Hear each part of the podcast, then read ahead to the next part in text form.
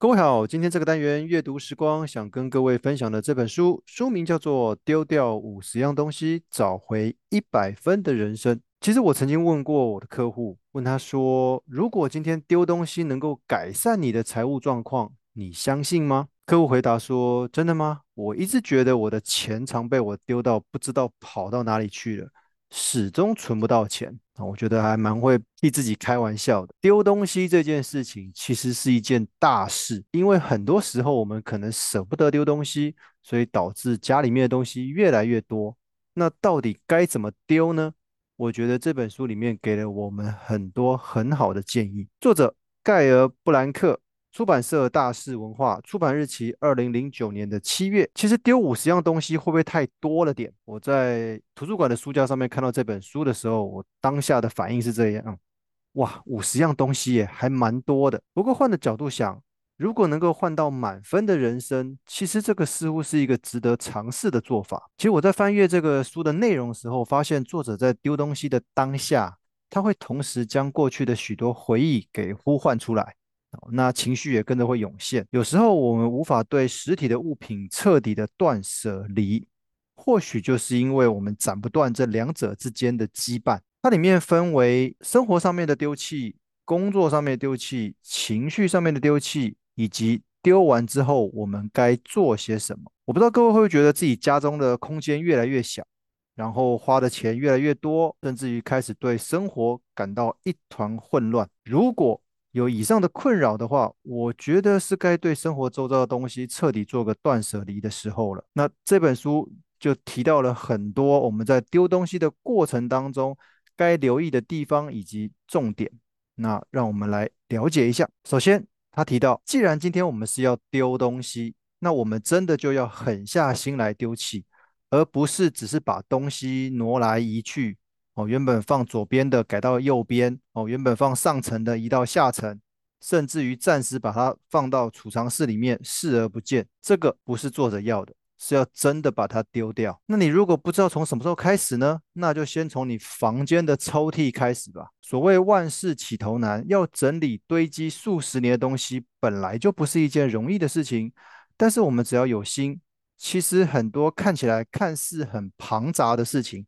都可以分拆成数个小单位来逐一实行。比如说，我们每天仅整理一个抽屉，仅整理一个架子，仅整理一层书柜等等，总有完成的一天。为什么会这么做？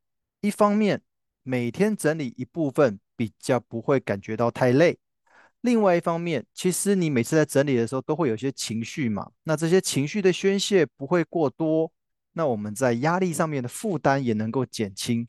因为有时候我们在丢东西的时候，会有很多回忆浮现，那可能是好的回忆，可能是不好的回忆，但是无论如何，对我们心理上面都是一种负担。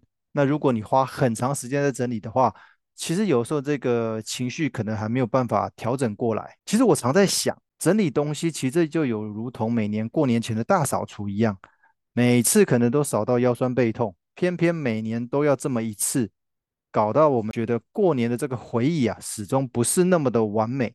可是说真的，如果平常每个礼拜都能抽个三十分钟来整理的话，似乎也就不会有大扫除这样的仪式性的过年流程了。所谓原子习惯，我们每一件能够完成的大事，每一个能够养成的习惯，其实一开始都是从一点一滴的小事、小动作开始累积。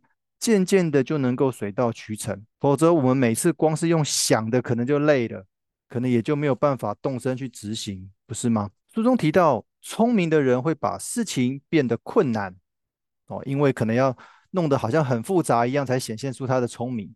但是呢，高明的人会让事情变得容易，让别人容易模仿，甚至自己做起来能够比较轻松。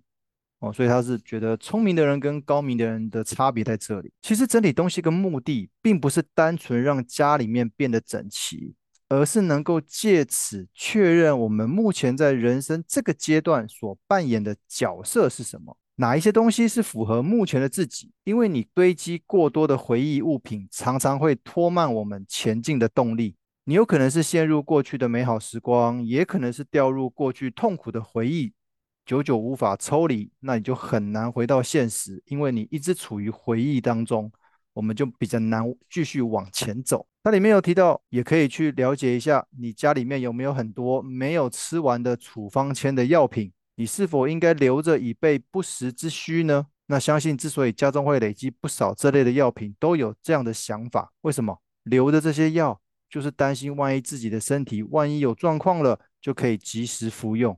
感觉好像很方便，但是这个在心里面常常有着身体随时可能会有状况的一些负面忧虑。其实可以试着丢掉这些可能早就已经过期的药袋，告诉自己要努力透过饮食、透过作息、透过运动等等，改善目前的身体状况，减少对药物的依赖，才有机会真的有所改变。毕竟一个观念上面的切换，结果可能就大不同。我们不要小看这样子视觉化的这件事情。如果我们常常见到是好的、美的东西，就会改变我们的想法，改变我们的行为。相反的，如果我们的身边随处可见会产生负面思维的东西，也同样的会影响我们的思维跟生活。所以这部分要非常的小心谨慎。再来，还有提到，因为这个作者是个女性，她特别提到说。我们女性化妆品架上是否有许多当初试用的保养品、化妆罐？哦，说不定也早就已经到期了。作者建议可以想想，希望化完妆的自己看起来像什么？你只需要留下适合目前自己身份的化妆用品、保养品就可以了，其他的全部把它扫进垃圾桶。那浴室的瓶瓶罐罐呢，也是一样的道理。你也常常有着相同的问题。你可能过去在旅游住宿的时候所带回来的小瓶洗发精、润发乳、乳液等等的，也是要定期清除的重点。